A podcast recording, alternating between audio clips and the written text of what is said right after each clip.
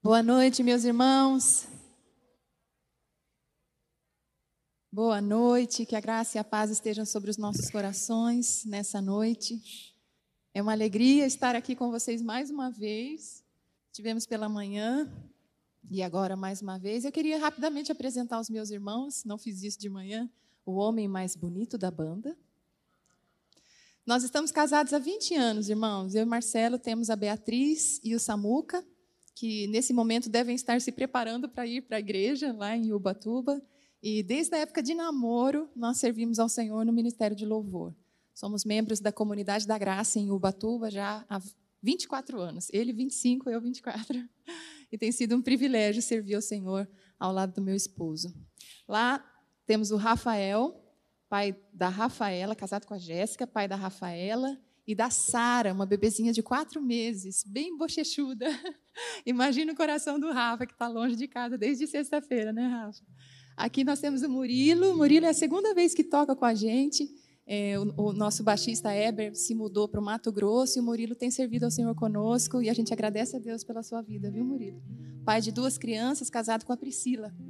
E o Vaguinho, que vocês já conhecem, casado com a Alessandra uma bênção. Nós servimos ao Senhor juntos já há 13 anos e para nós é um privilégio estar com vocês nessa manhã. Quero trazer uma notícia muito boa, especialmente para as pessoas que ministram aqui. A partir de agora, não será mais necessário o uso de máscaras para cantar. Graças a Deus. E também a igreja pode se colocar em pé. Olha que bênção! Ah, glória a Deus, obrigada, Jesus. Tomara que isso nunca mais se repita nas nossas vidas, né? Então, eu convido vocês a colocarem em pé nesse momento.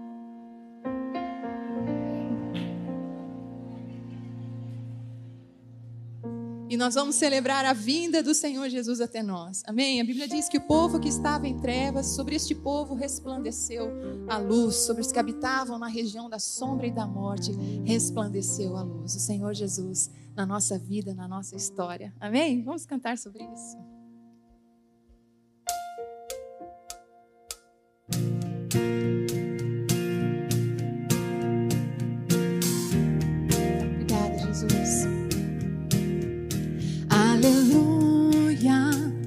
Veio ao mundo o Filho de Deus.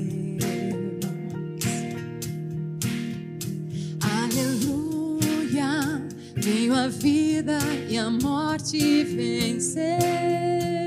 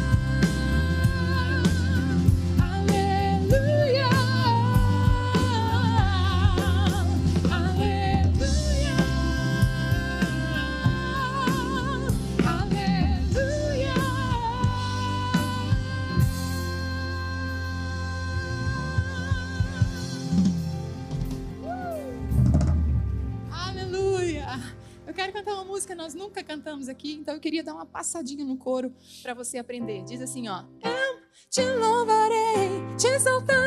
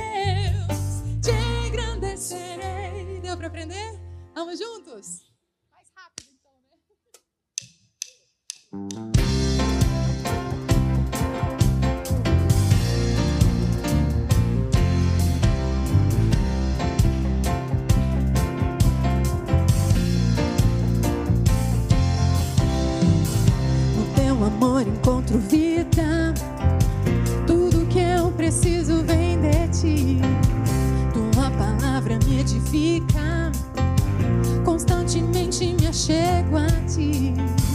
Tu és Deus e serás por toda eternidade.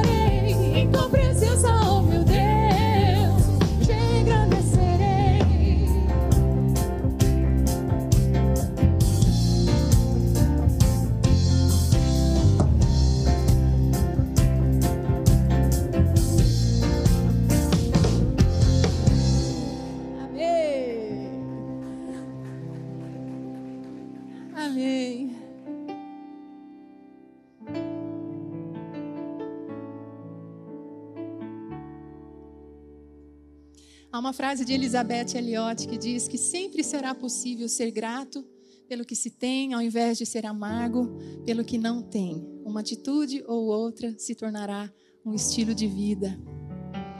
Eu queria convidar você nesse momento a oferecer ao Senhor a sua gratidão. Tenho certeza que existem muitos motivos de gratidão, não é?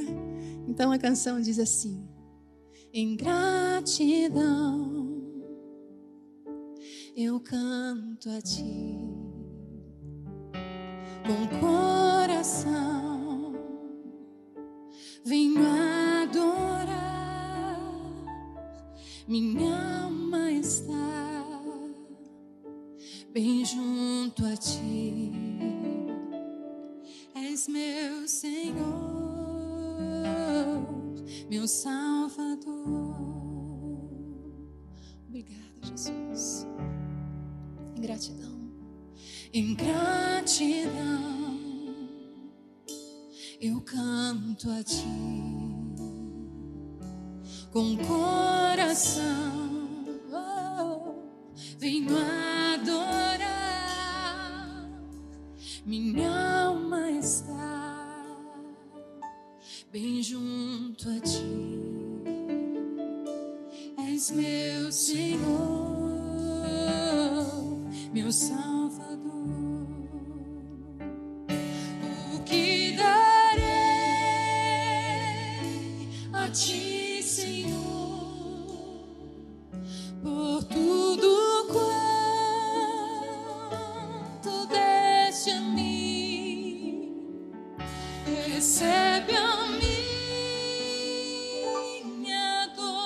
Adoração. És meu Senhor,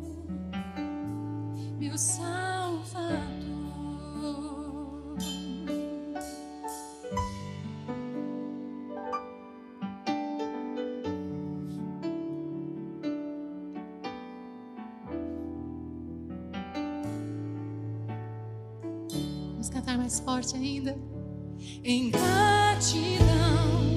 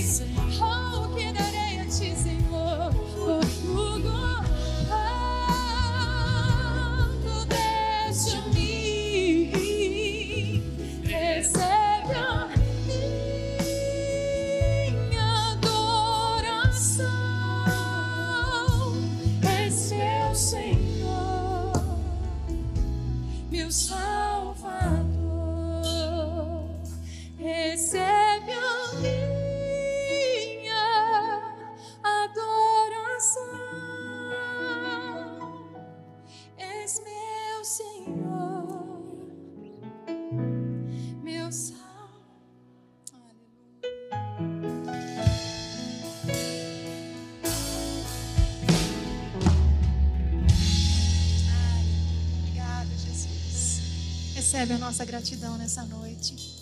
Em nome de Jesus. Você pode se sentar um minutinho.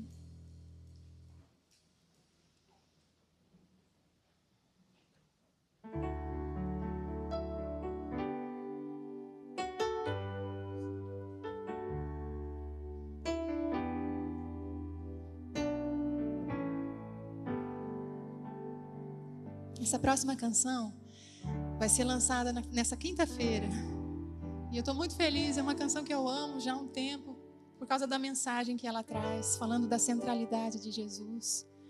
E eu entendo que o Senhor Jesus já foi exaltado à mais elevada posição.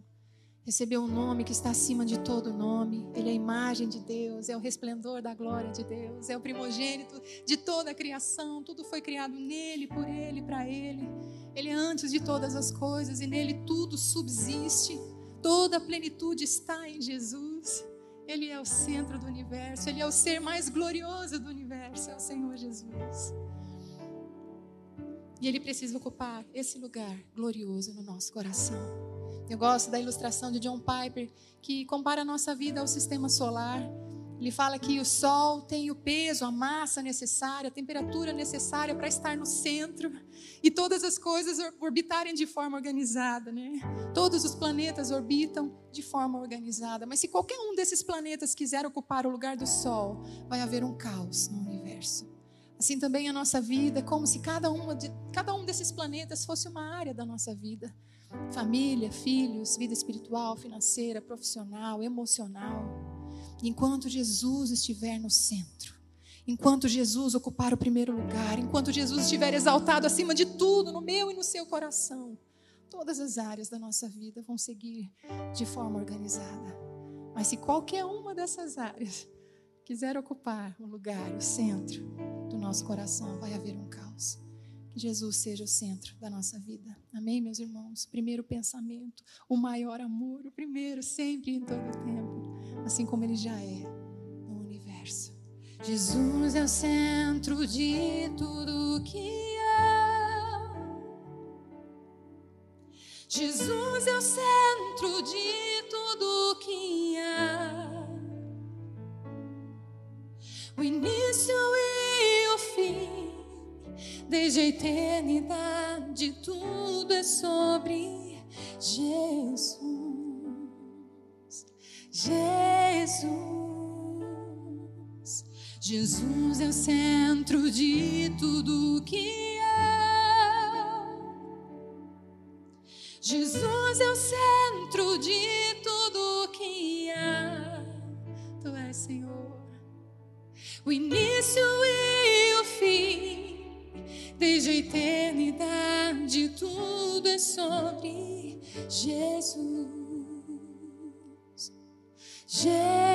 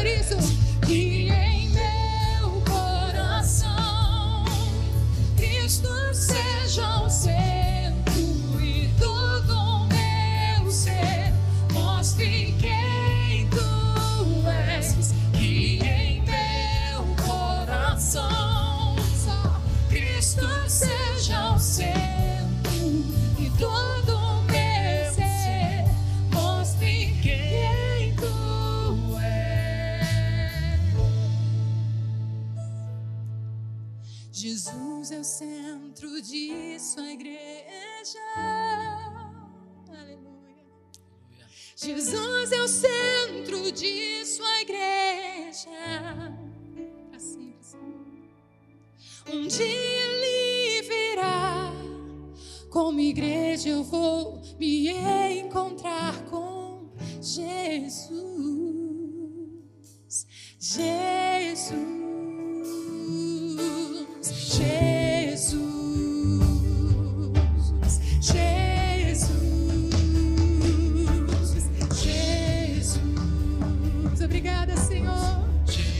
Vamos nos encontrar contigo um dia. Nós aguardamos. Maranata, vem Jesus. Jesus.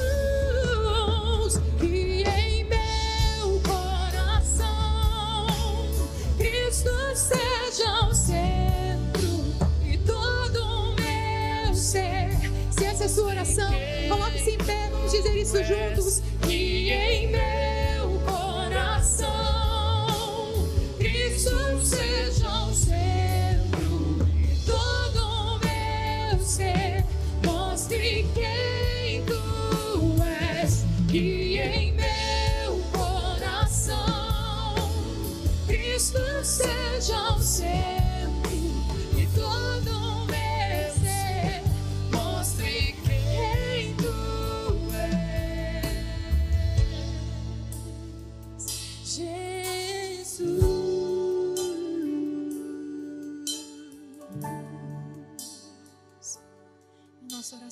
Senhor.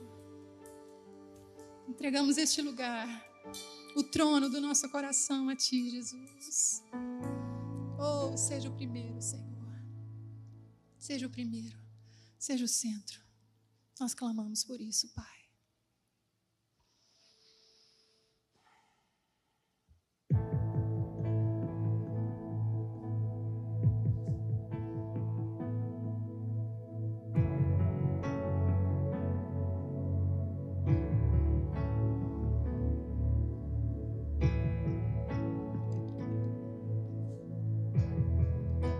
Tu és o Rei, Tu és o Senhor. Teu trono subsiste para sempre. Recebe a honra nessa noite para sempre, Senhor.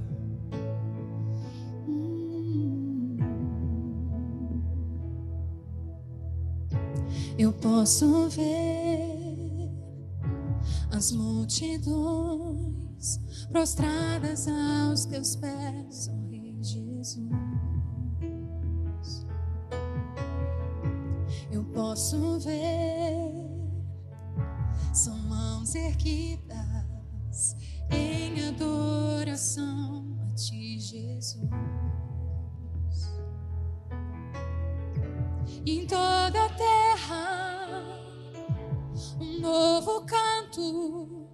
Exalta e glorifica a ti, Jesus. Em toda a terra, um povo santo que vive pra ti, ó Rei Jesus.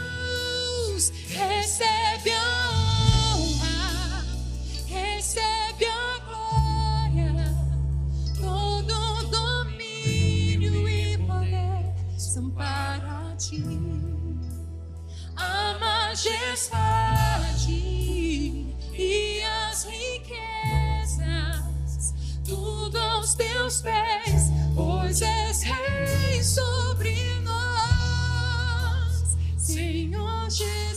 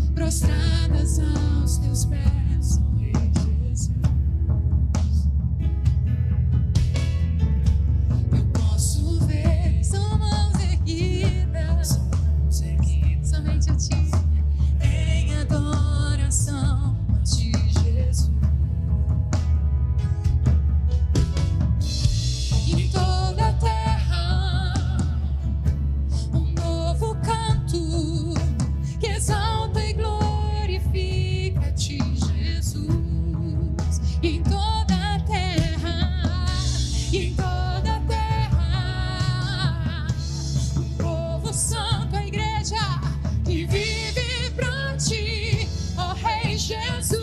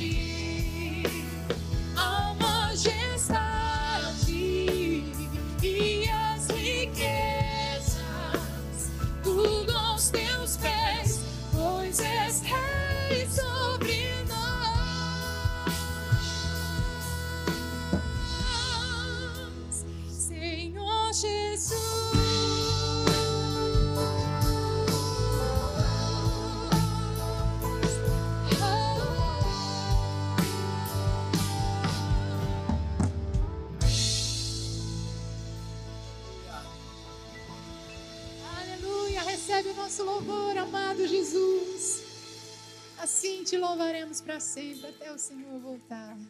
Oh, aleluia. Amém. Você pode se sentar.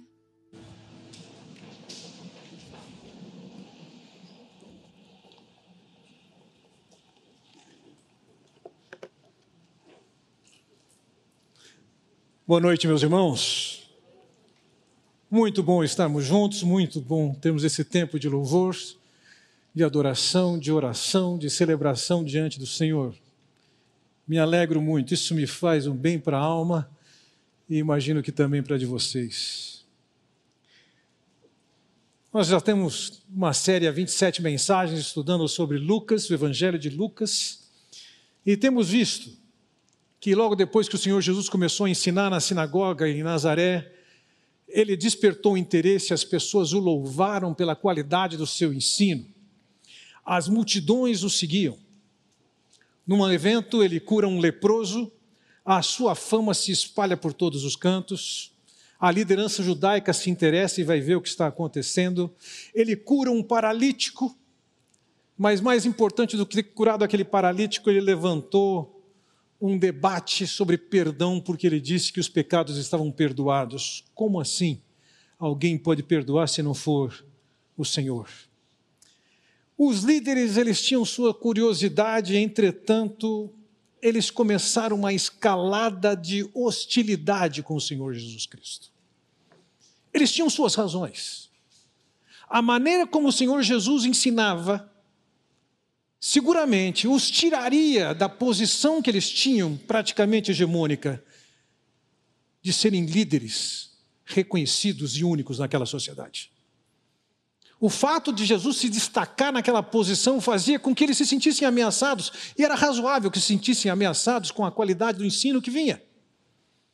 Mas não somente isso, ele estava quebrando uma série de padrões da sociedade estabelecido pela liderança judaica, tal como tocar um leproso, falar que está perdoado. E não bastasse isso, ele tinha palavras duras e contundentes contra a liderança de Israel, a liderança religiosa. Não bastasse isso, ele se associava a publicanos, ele até chamou um publicano para o seguir de perto. Isso era inaceitável para eles. Nenhuma das pessoas que ele chamou era do ambiente religioso oficial daqueles dias. Era um insulto para eles, como fariseus, e era intolerável a atitude que o Senhor Jesus Cristo tinha. Olhamos já e pudemos perceber que, numa série de eventos, praticamente todos que vimos até agora, os atos que Jesus fez aconteciam em sábados. E isso gerava uma atenção muito grande, porque o sábado tinha um papel central dentro da religiosidade judaica do primeiro século da era cristã. Eles primavam pelo sábado de uma maneira bastante intensa. E o Senhor faz questão de fazer uma série de milagres no sábado e isso alimenta a hostilidade dos judeus, que tinham umas perspectivas de como o sábado devia ser vivido, tratado. Já passou pela minha mente, não sei se pela sua, a seguinte pergunta: por que, que o Senhor Jesus fazia no sábado o que eles não queriam que fizesse? Parecia uma certa implicância dele. Será que ele estava criando caso, que o Senhor Jesus fosse casuísta? Essa é a pergunta que eu quero deixar com vocês hoje, mas eu quero responder ao longo da mensagem. Vamos entender um pouquinho o que era o sábado. O sábado havia sido instituído por Deus, estava descrito lá na, na lei em Êxodo capítulo 20. Praticamente, sábado ou Shabbat em hebraico significa cessar, desistir, descansar, alívio e um tempo de adoração. Era uma ocasião em que as pessoas interrompiam sua atividade profissional. Descansavam, relaxavam. A provisão era para que as pessoas não chegassem à exaustão. E também reservasse um tempo para adoração. Entretanto, no primeiro século, a questão do sábado ganhou uma tal relevância e proporções com regulações absurdas. Só para você ter uma ideia, no Talmud judaico, 24 capítulos eram dedicados a como se devia guardar o sábado. Para cada um desses capítulos, um rabino, ao se preparar, gastava dois anos e meio se preparando. Era muito tempo. O que, que eles faziam no sábado? Quero passar para vocês algumas dessas leis judaicas do primeiro século. Número um, um judeu só podia andar no sábado no máximo 900 metros, a não ser que a 900 metros ele colocasse alguma comida, ou um pedaço de corda, um pedaço de pau, estes alusivos à entrada da casa. Então, se ele colocasse essas coisas a 900 metros, aquele lugar ganhava o status da sua casa, então ele podia andar outros 900 metros. Eles podiam carregar alguma coisa de um lugar público para a sua casa, para um lugar privado, mas eles não podiam fazer isso inverso. Se no sábado ele jogasse alguma coisa para o alto, quando caísse, ele não podia pegar com a outra mão, tinha que pegar com a mesma mão. Se ele pegasse um alimento, e olha, isso pode ser uma boa notícia para as mulheres do século 21. Se pegasse um alimento, e quando trouxesse o alimento, tocasse o sinal que começa o sábado, não podia voltar com alimento. Podia soltar, devia soltar, porque se fosse colocar em algum lugar, era como se estivesse trabalhando. No sábado, se podia carregar no máximo um figo seco. Se carregasse metade, tinha oportunidade de carregar outra metade outra hora. Outra boa notícia para as mulheres: roupas não podiam ser sacudidas no sábado. Porque eventualmente algum mosquito encontrado seria morto e isso era tido como trabalho. Outra boa notícia para as mulheres: o fogo não podia ser aceso. Não cozinhavam. A água quente podia ser derramada junto com a água fria, mas o inverso não. Com o calor que tem naquela região, era possível enterrar um ovo na areia, ele cozinhava, mas no sábado nem colocar na areia podia. Banhos. Ao contrário da prática de alguns de vocês, era proibido tomar banho no sábado. Porque podia acontecer de que a água do banho escorresse pelo chão e limpasse o chão, e isso era visto como trabalho. Uma cadeira não podia ser arrastada, porque eventualmente, ao ser arrastada, ela podia riscar o chão, e isso era visto como igual a arar a terra. E por fim, a última notícia para as mulheres. As mulheres no sábado não podiam olhar no espelho. Porque se elas encontrassem um cabelo branco, elas iam querer arrancar e era trabalho. Você tem uma ideia aqui, olhando para essas coisas, sobre o estilo de vida que eles tinham e a religiosidade que era imposta pela liderança judaica naqueles dias? E aí faz sentido o que o Senhor Jesus diz em Lucas 11, 46. Ai de vós também, intérpretes da lei, porque sobrecarregais os homens com fardos superiores às suas forças, mas vós mesmos nem com dedos tocais. Você pode entender o que o Senhor Jesus diz em Mateus capítulo 11: Vinde a mim todos os que estáis cansados e sobrecarregados, e eu vos aliviarei. Então, no versículo 30, ele diz: Toma o meu jugo, porque o meu jugo é suave, o meu fardo é leve. Diante dessa realidade de que aquela liderança, aqueles mestres da lei impunham de tal maneira fardos sobre o povo do que devia ser feito e não podia ser feito, com tanto detalhe, com tantas exceções, você começa a entender que quando o Senhor está fazendo uma série de milagres no sábado, Ele não está implicando com aquelas pessoas. Ele propositalmente está quebrando uma visão, um paradigma do que é o sábado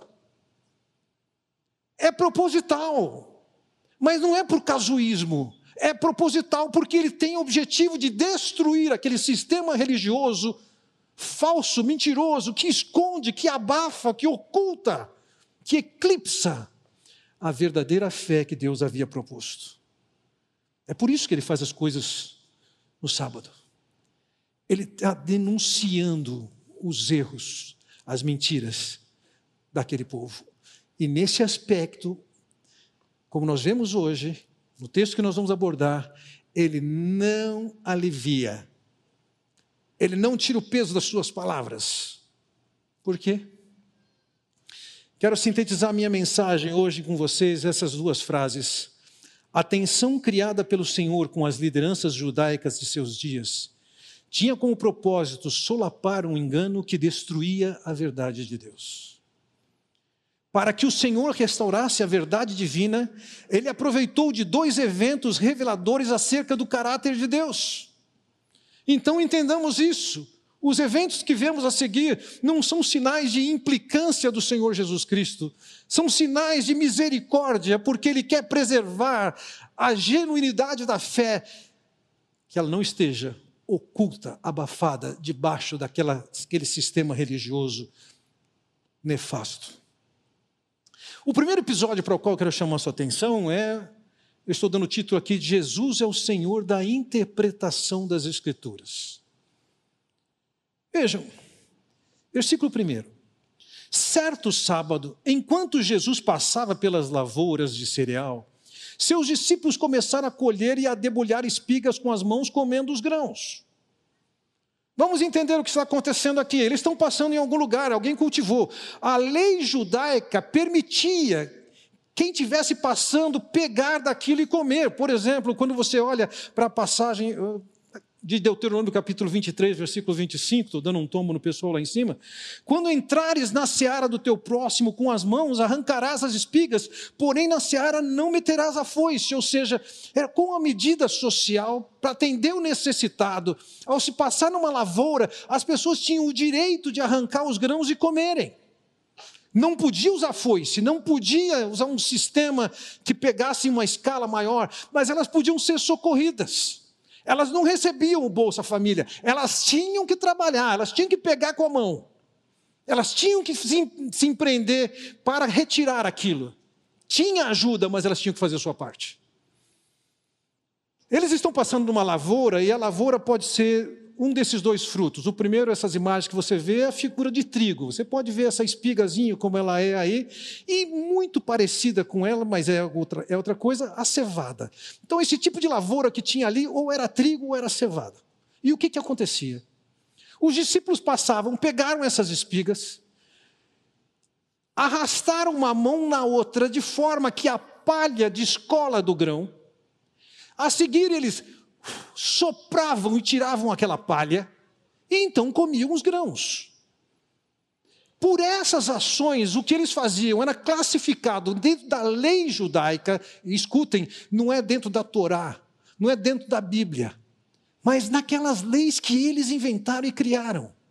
Eles estariam cometendo quatro infrações. Primeira, eles colheram. Segunda, eles é, é, debulharam, tirando a palha dos grãos. Terceira, eles joeiraram quando separaram a palha dos grãos. E quando eles comeram, isso significa que esse processo era de preparar comida. Isso não estava mais sendo considerado assim um, um, século depois, mas naquele tempo em que o Senhor Jesus estava, eles estavam vivendo assim. E quando eles veem os discípulos de Jesus andando e pegando aqueles grãos, a reação dos fariseus, versículo 2 diz ali: alguns fariseus perguntaram, por que vocês estão fazendo o que não é permitido no sábado? Eles estão se dirigindo aos discípulos de Jesus, mas o Senhor Jesus está dentro desse grupo aqui. A pergunta inclui o Senhor Jesus. É um ataque. Por quê? Porque o sabá tinha um papel fundamental, central no sistema religioso cuidado, criado por aqueles judeus. E eles se entendem que isso está sendo atacado, que a ação de Jesus é, um, é uma ação hostil e um desafio aos costumes e às tradições judaicas. Veja o que ele pergunta objetivamente: por que vocês estão fazendo o que não é permitido? Eles estavam transgredindo quatro pontos da lei que eles haviam estabelecido. Então, a essa questão que é colocada, o Senhor traz a resposta, versículo 3. Jesus lhes respondeu: Vocês nunca leram o que fez Davi quando ele e seus companheiros estavam com fome? Veja, Poderia ser, e de certa forma o nosso texto em português até sugere isso, que Jesus estava questionando se eles tivessem lido ou não. Com uma certa ironia, vocês não leram, vocês não conhecem? Na verdade, eles tinham lido. Eles conheciam o que a lei dizia. Eles não tinham dúvida sobre essa história que o Senhor Jesus está lembrando. Vocês nunca leram o que fez Davi quando ele e seus companheiros estavam com fome? A mensagem é a seguinte: certamente vocês têm lido o que, que aconteceu com Davi naquela ocasião. O que, que aconteceu? Ele conta no versículo 4. E ele entrou na casa de Deus e, tomando os pães da presença, comeu o que apenas aos sacerdotes era permitido comer e os deu também aos seus companheiros. A ocasião registrada aqui se refere ao tempo de, em que Davi fugia de, de Saul. Ele e os seus homens estão com fome. Ele vai até Nob, uma cidade que está a um quilômetro e meio de Jerusalém. Ele vai naquele templo e pede do pão. O pão que tinha lá não era um pão comum, era o pão que era colocado ali com somente os sacerdotes tendo direito de comer. Todo sábado, todo sábado, aquele pão era colocado ali. Trocava o velho que sobrou por novo. Vejam, o texto não diz isso, mas quando a gente olha para 1 Samuel capítulo 21, e dependendo da tradução você percebe isso, Versículo 6 de 1 Samuel 21 diz: Então o sacerdote lhe deu os pães consagrados, visto que não havia outro além do pão da presença, que era retirado de diante do Senhor, e substituído por pão quente no dia que era tirado. o pão que Davi pegou estava quente. Ou como diz outra tradução, ele era fresco. O pão era trocado no sábado. O que Davi fez foi no sábado também. Vocês estão reclamando porque nós estamos pegando os, grãos para comer, que é um sábado. Você lembra de Davi? Davi comeu do pão que não podia comer. Era um sábado. Ele se deslocou. Ele pegou o pão. Ele trouxe o pão. Ele trabalhou. Davi fez isso. O sacerdote deu isso para ele. Ora, se Davi fez isso e o sacerdote fez isso para eles. Por que vocês não criticam Davi? Por que vocês não criticam o sacerdote? O trabalho de Davi tinha sido uma realidade. O argumento do Senhor Jesus é bastante simples. Se um sacerdote permitiu um expoente como Davi de fazer o que fez, por que, que nós não podemos fazer? Aimeleque, o sacerdote, era mais do que aqueles fariseus. Davi era mais do que aqueles homens. Reprovem-no. Essa era a colocação. E o que o Senhor quer mostrar para eles é que o sábado não, não tem como objetivo fazer com que as pessoas sejam escravizadas. O propósito do sábado não é acorrentar as pessoas. Nas passagens paralelas sobre o mesmo assunto, em Marcos capítulo 2, versículo 27, o Senhor acrescenta: o sábado foi estabelecido por causa do homem e não o homem por causa do sábado. O sábado foi dado para as pessoas terem um dia de descanso. O sábado não foi dado para colocarem sobre a pessoa um fardo. Em Mateus capítulo 12, versículo 7, ele desenvolve seu argumento dizendo que o Senhor disse: Misericórdia quero e não holocausto. O sábado é um dia de misericórdia, não é dia de sacrifícios desse tipo. Vocês querem condenar alguém? Condenem Davi. Condenem Aimeleque. Olhem para eles e vocês têm um bom motivo, um argumento para ver como deve ser tratado com o sábado. Deus instituiu o sábado. E aí o Senhor Jesus joga pá de cal neles. Veja lá, versículo 5. Então lhes disse: o filho do homem é senhor do sábado. Foi Deus quem estabeleceu o sábado. E quem interpreta o que se pratica no sábado é o Senhor. Não há nenhum sistema religioso pode substituir e determinar alguma conduta diferente daquela que foi falada ou interpretada pelo Senhor Jesus Cristo. E isso, meus irmãos, nos chama a atenção pelo risco que nós podemos cometer de desenvolver achos, tradições, ideias, pensamentos, e porque você acha, você acha que é o que deve ser feito. Algumas vezes já lhe citei a frase de Francis Schaeffer. Ser ortodoxo é dizer o que a Bíblia diz, mas é também não dizer o que a Bíblia não diz. Nem eu, nem você tem direito a estabelecer regras, valores e padrões que estão além das Escrituras. Isso esconde, isso abafa, isso oculta a verdade do Evangelho. E o que o Senhor Jesus está dizendo é o seguinte: não são vocês que reinterpretam o sábado, não são vocês que aplicam como vocês acham que querem, é o Senhor. Eu interpreto. As suas tradições religiosas atrapalham isso. As suas opiniões e seus achos atrapalham isso. Não interessa para Deus o que você acha, o que você pensa. Interessa o que ele escreveu, o que o Senhor Jesus interpreta. O que o Senhor está dizendo é o seguinte: eu tenho autoridade para interpretar o que está escrito nas Escrituras. Os fariseus achavam que eles tinham direito.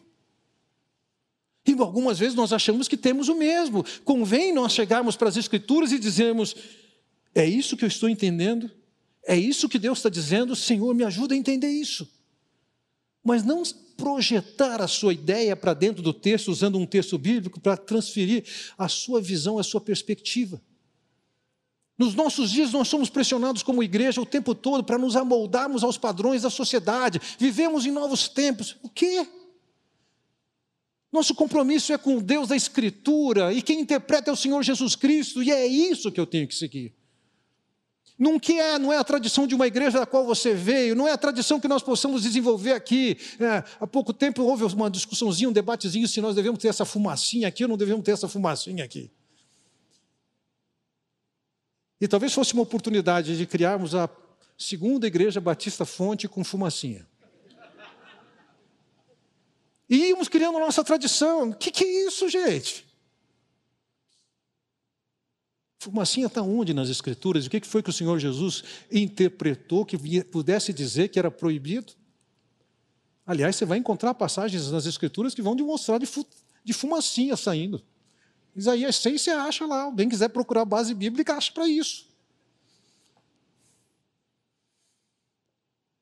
O Senhor é o intérprete.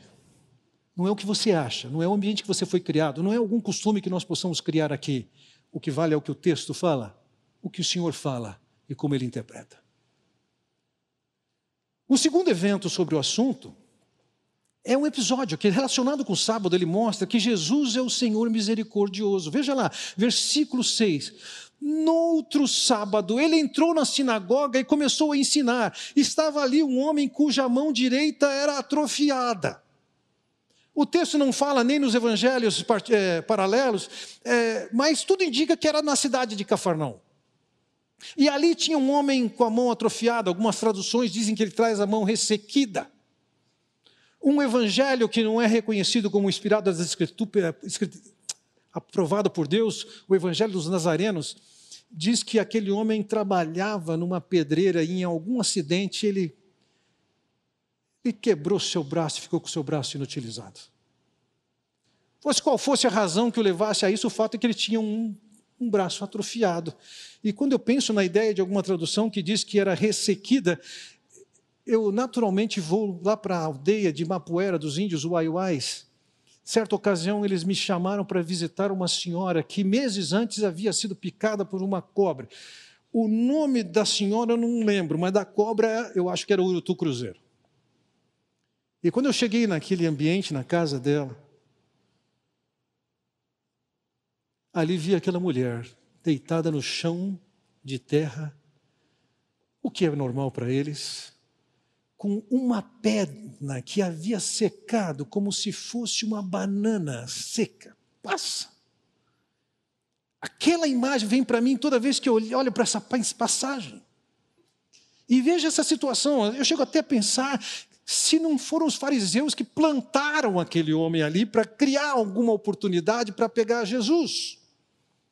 O que, que dizia a lei judaica sobre uma pessoa enferma num sábado? Você pode atender uma pessoa enferma no sábado, desde que a sua enfermidade inclua o risco da morte. Você pode atender uma pessoa com problema de saúde se vai se dar à luz. Ou chegando à vida, ou no risco de perder a vida, alguém podia fazer alguma coisa. Se não tivesse o risco, você não podia fazer nada. Um amigo não podia fazer nada. Um parente não podia fazer nada. Um médico não poderia fazer nada. Ninguém poderia fazer qualquer que fosse a coisa. Porque não tem risco. Deixa a pessoa aguentar. Ou seja, naqueles dias, numa ocasião de enfermidade, era proibido ter um ato de misericórdia, de socorro, de alívio para a pessoa que estava sofrendo. Eu sugeri aqui que é possível que os fariseus estivessem é, colocado aquele homem ali, porque olha o versículo 7 o que diz: os fariseus e os mestres da lei estavam procurando um motivo para acusar Jesus, por isso observavam atentamente para ver se ele iria curá-los no sábado. A situação aqui não era de apreciação. A situação aqui é: eles estavam investigando, procurando um motivo para acusar. Por causa disso, eles estavam observando atentamente. Veja, não está em questão aqui se Jesus pode curar ou não. Os fariseus nunca apresentaram um sinal de incredulidade de que o Senhor Jesus pudesse fazer os milagres que fez. Eles trabalhavam com essa perspectiva de que o Senhor tinha poder para curar. Não é o que interessava se ia, se, se podia curar ou não podia curar. A questão é o seguinte: num sábado, é possível ter um ato de misericórdia? É razoável ter um ato de misericórdia? Como é que se vai ver o sofrimento humano? Diante do questionamento e da colocação do Senhor Jesus, veja o que diz o versículo 8: Mas Jesus sabia o que eles estavam pensando e disse ao homem da mão atrofiada: Levante-se e venha para o meio. E ele se levantou e foi. Era uma característica dos fariseus serem dissimulados. Eles estão olhando, observando atentamente. Eles estão espreitando o Senhor Jesus Cristo. E criada essa situação, que tem um certo nível de dramaticidade, o que nós percebemos aqui é que o Senhor aumenta a dramaticidade quando ele diz para ele, esse homem: levanta, vem aqui para o meio. O ambiente era hostil. Aquilo poderia ser uma armadilha. O Senhor Jesus Cristo não se escondeu ou disse para aquele homem: escuta, a situação está meio tensa aqui. Na hora do almoço, passa depois da torre lá, a gente conversa, vamos ver o que a gente faz por você. Nada disso. O Senhor trabalha à luz do dia. Vem aqui para o meio, vem aqui para o centro, e você deve se lembrar, era típico de fariseus se sentarem na primeira fileira. O Senhor chega a criticá-los por essa postura. Eles estão assistindo de camarote o que o Senhor está fazendo, e o Senhor vai fazer o que Ele quer fazer, por quê? Porque Ele quer preservar a verdade sobre o sábado. A visão que eles tinham do que devia ser no sábado e o que não podia acontecer, podia ser balançada. E naquele momento o Senhor identificava aquele homem como o perfeito candidato para desenvolver o seu argumento de que o sábado não era para ser como eles pensavam que devia ser.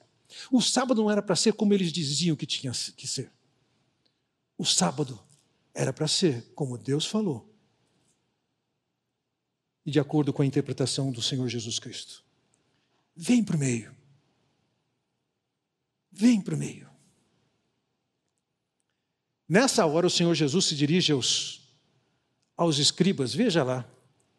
Jesus lhes disse: Eu lhes pergunto o que é permitido fazer no sábado: o bem ou o mal, salvar a vida ou destruí-la? Lembram? no evento imediatamente anterior, que não significa necessariamente que foi na sequência, foi num outro sábado, não sabemos quantos sábados houve entre o anterior e esse, mas o fato é que naquela ocasião eles estavam falando: por que, que vocês estão fazendo o que não é permitido na lei? Agora é o Senhor que pergunta para eles: o que, que é permitido fazer no sábado? O bem ou o mal, salvar a vida ou destruí-la? Eles sabiam o que as Escrituras ensinavam. Eles seguramente conheciam o que o profeta Isaías dizia. Veja lá, Isaías capítulo 1, versículo 16: Lavem-se, limpem-se, removam suas más obras para longe da minha vista, parem de fazer o mal, aprendam a fazer o bem, busquem a justiça, acabem com a opressão, lutem pelos direitos do órfão, defendam a causa da viúva. Eles sabiam que essa era a proposta, Deus não estava interessado em sacrifícios. Deus não estava interessado em religiosidade, em liturgia. Deus estava interessado em quê? Em que eles fizessem o bem. E a lei de Deus não proibia que curasse. Eles estão vendo a oportunidade de condenar o Senhor Jesus Cristo por causa da cura, porque na leitura deles aquele homem não estava correndo o risco de morrer, consequentemente, ele não podia ser socorrido naquele dia de sábado.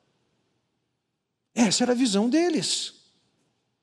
Mas o que o Senhor está querendo dizer é o seguinte: o sábado é um dia de misericórdia, é um dia de bondade, é um dia de favor.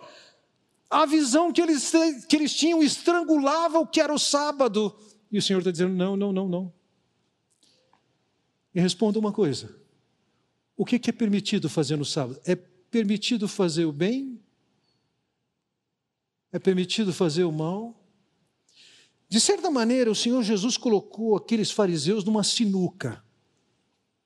Se eles disserem que é permitido fazer o bem, eles estavam dando uma palavra de reconhecimento de que a interpretação de Jesus estava correta. Se eles dissessem que não, eles estavam negando o que as Escrituras falavam. Uma resposta a outra os colocava complicados diante daquele povo. A visão de Jesus não é essa. O sábado foi instituído por Deus, Deus tem um propósito, e fazermos do sábado o que deve ser feito no sábado é o que vai honrar a Deus. Não é a religiosidade, mas é seguir os princípios que Ele colocou e o teste que Deus tem para nós é se a gente está seguindo isso ou não. Se um homem pode fazer certas coisas como Jesus fazia, isso se evidenciava que ele era da parte de Deus. Ele tinha o poder que vinha de Deus, era Deus quem lhe dava condição para isso. O que poderia acontecer ali, no caso da cura daquele homem, era uma aulazinha com direito ao audiovisual, com a experiência daquele homem sendo curado, e isso mostrava que ele tinha autoridade. É interessante que os fariseus eram capazes de ver as minúcias da lei, mas eram incapazes de ver o propósito do sábado. Eram incapazes de ver o sofrimento daquele homem. Eram incapazes de ver que aquele homem precisava ser liberado. O que, que o Senhor Jesus faz? Ele contraria a conduta, o pensamento, a prática que aquele povo tinha sobre o sábado. Era uma oportunidade para eles revisarem a mentalidade deles. Entendam, revisão faz parte. Um ano, desculpe-me, no final do século, eles já não tinham várias dessas leis que eles tinham desenvolvido nessa época. Era uma lição para eles. Veja, o versículo 10 então mostra o que o Senhor faz naquela lição para eles sobre o que é sábado. Então olhou para todos que estavam à sua volta e disse ao homem: Estenda a mão. Ele a estendeu e ela foi restaurada. Marcos nos traz um pouquinho mais de luz do que a da motivação do Senhor Jesus. Veja, olhando-os ao redor, indignado e condoído com a dureza do coração, disse ao homem: estende a mão.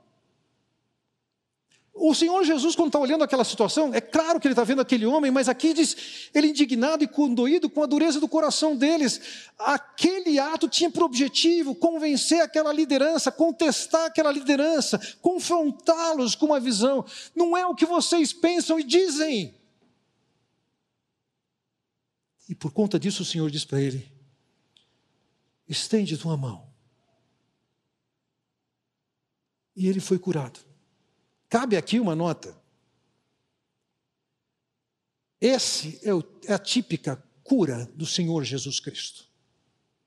Não foi uma declaração de cura em que ele foi para casa com o braço na mesma condição e que agora ele tinha que fazer o exercício de fé para se apropriar da declaração de que foi curado. Não, ele foi curado. Não se deixe enganar, não se deixe levar por essas propostas de que você foi curado e não foi curado.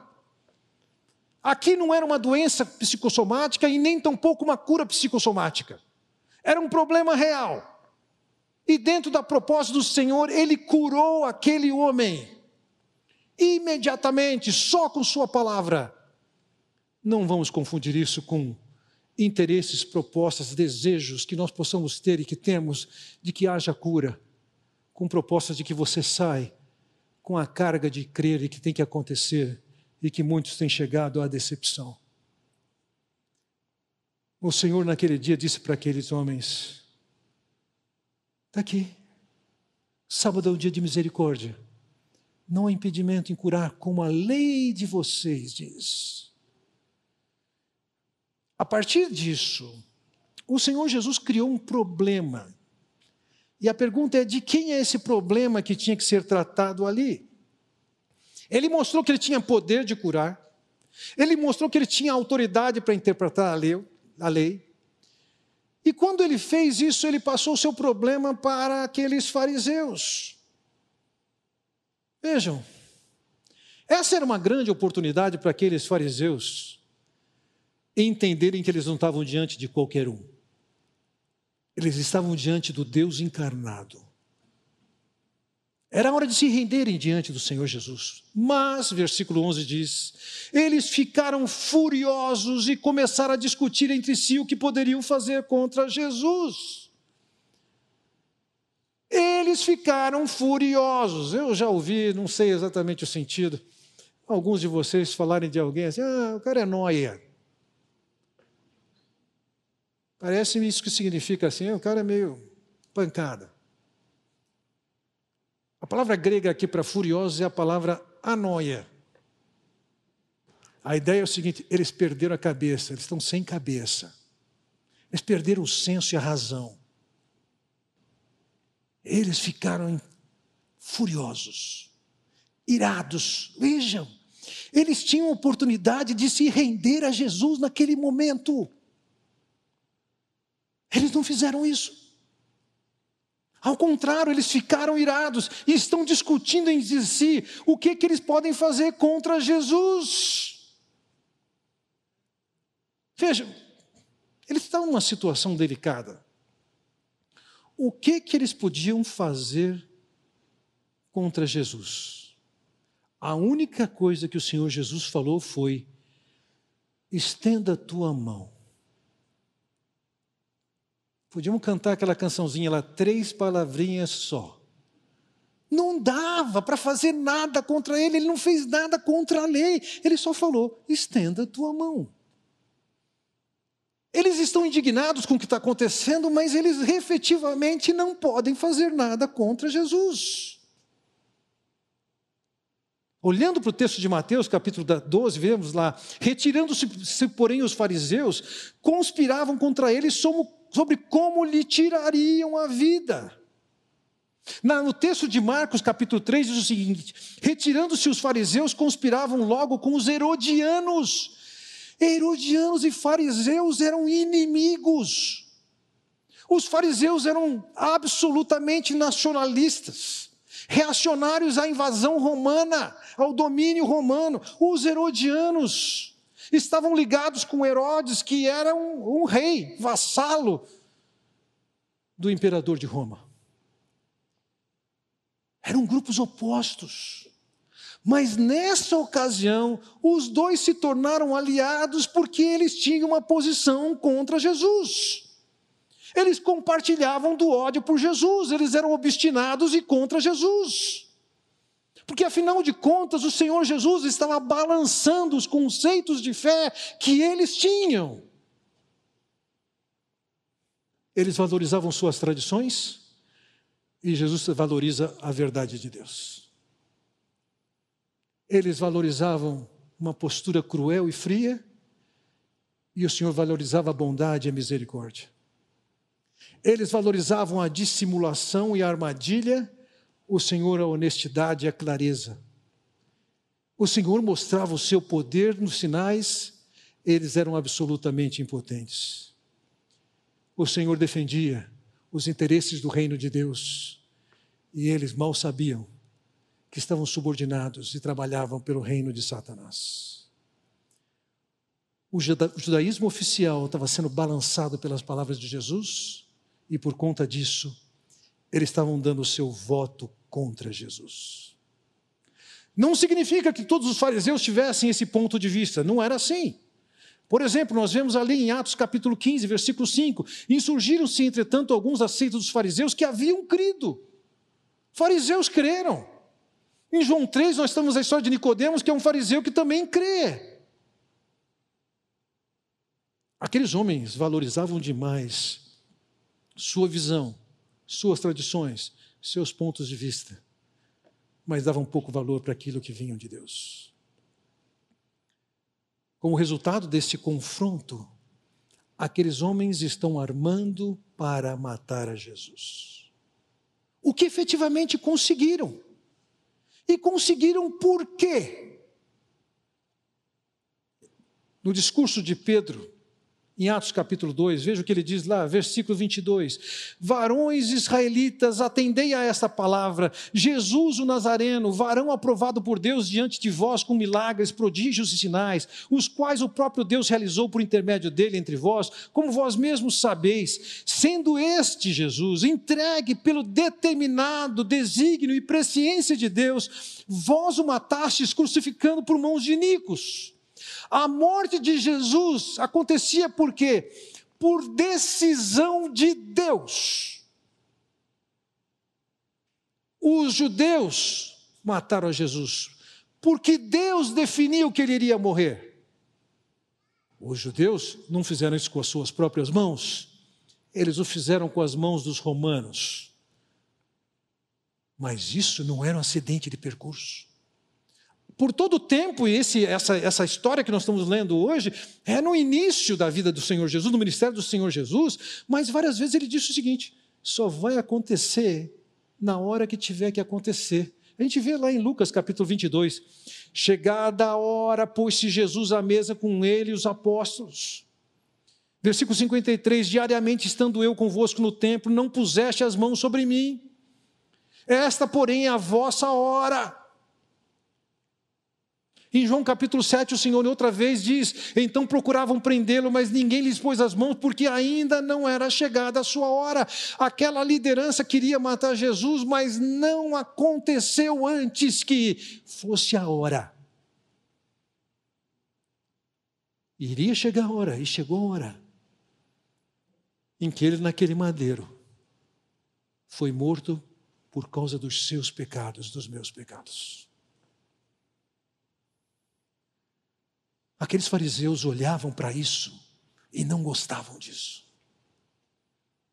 E você? O que você tem feito com Jesus? O quanto você está atento para aquilo que você pode ver sobre Jesus, entender sobre Jesus?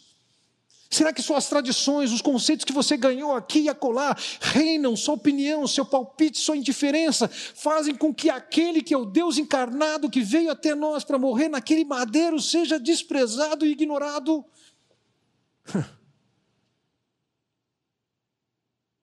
O que, que você está fazendo com a sua vida? Alguns daqueles fariseus se curvaram diante do Senhor Jesus e reconheceram quem ele era. Todos nós temos que abrir mão das tradições, dos costumes que nos levam para longe do que as Escrituras revelam sobre o Jesus, que é o Deus que veio até nós em forma humana para assumir os nossos pecados naquela cruz morrer, para que nós sejamos efetivamente salvos e libertos. Essa é a sua visão? Ou você ainda está mantendo suas tradições, sua mentalidade? Que o leva para longe de quem é o Senhor Jesus Cristo. Que o Senhor tenha misericórdia, que você desperte e se coloque de joelhos diante desse, que é o autor da palavra, o intérprete da palavra, aquele, veio, aquele que veio para salvar você. Vamos orar. Pai Celestial, quero te agradecer pela oportunidade que temos de olhar para a tua palavra e conhecer mais sobre o Senhor. E nos enriquecermos com aquilo que podemos ver na conduta, na atitude, na fineza, na beleza do raciocínio do Senhor.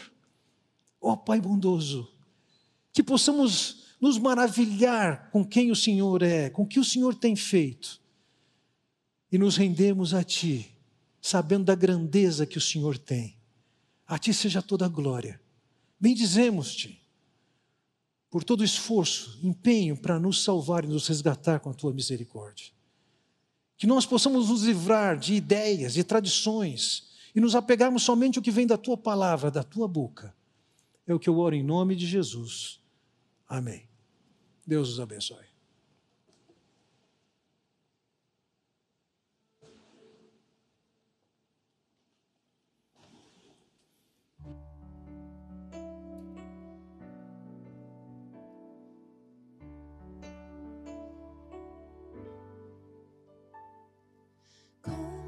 cruzeiros no mundo, o Senhor nos levantou como cidade elevada,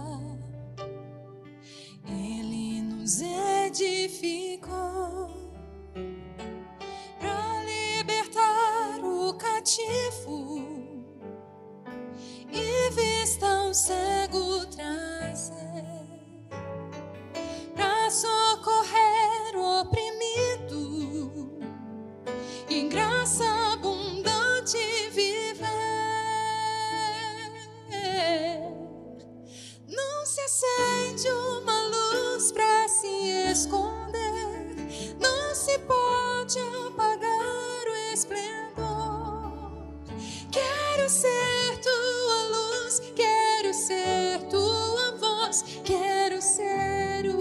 care.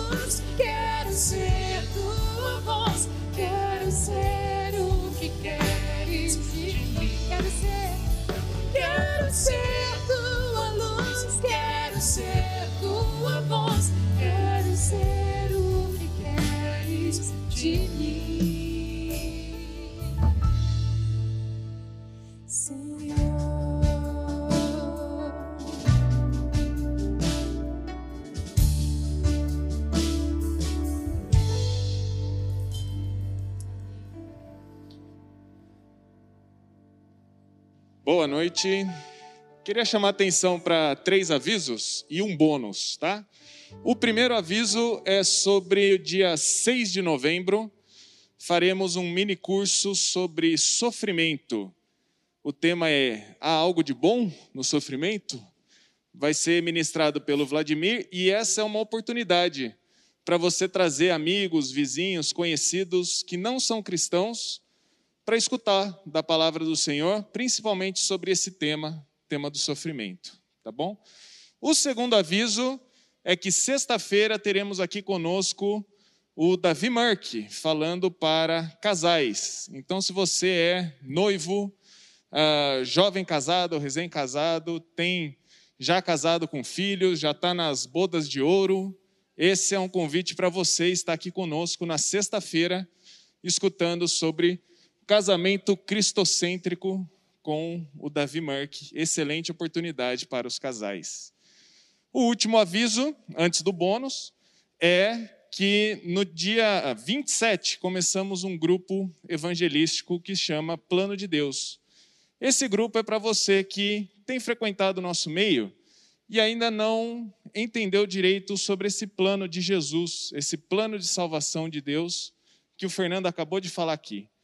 Se você ainda tem dúvidas sobre quem é Jesus, o que ele fez, qual o propósito dele em vir ao mundo, é, no, você pode me procurar ali no fundo, na porta da direita, ou também mandar uma mensagem no WhatsApp da igreja, tá bom?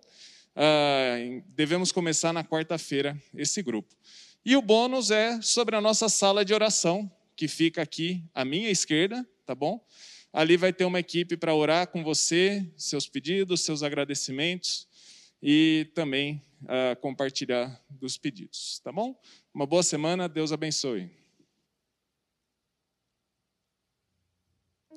Queria agradecer a todos pela oportunidade da gente estar juntos mais uma vez. Pastor Fernando, muito obrigada. Eusébio, Paulinha, todos os irmãos. E dizer que sempre é para nós um prazer estar com vocês, amamos vocês. E queria convidar você a ficar em pé para a gente encerrar. Falando do nosso Salvador. Diga para os temerosos: não há nada a temer.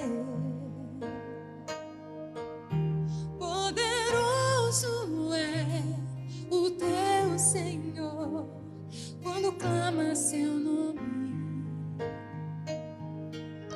Ele então virá. Ele vem pra te salvar. Ele vem para te salvar. Diga ao cansado, o teu Senhor virá.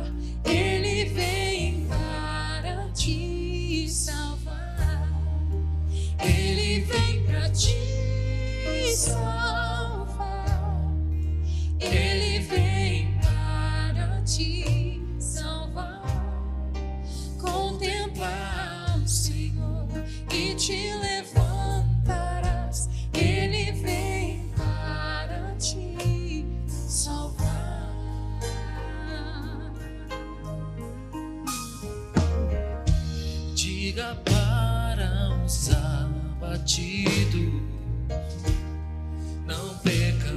fé.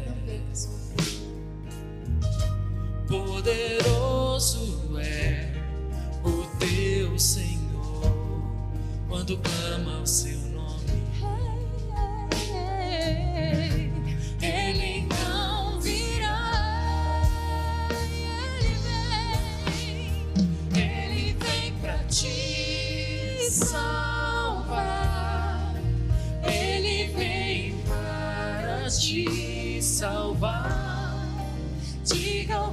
Cansado, o teu Senhor virá. Ele vem para te salvar.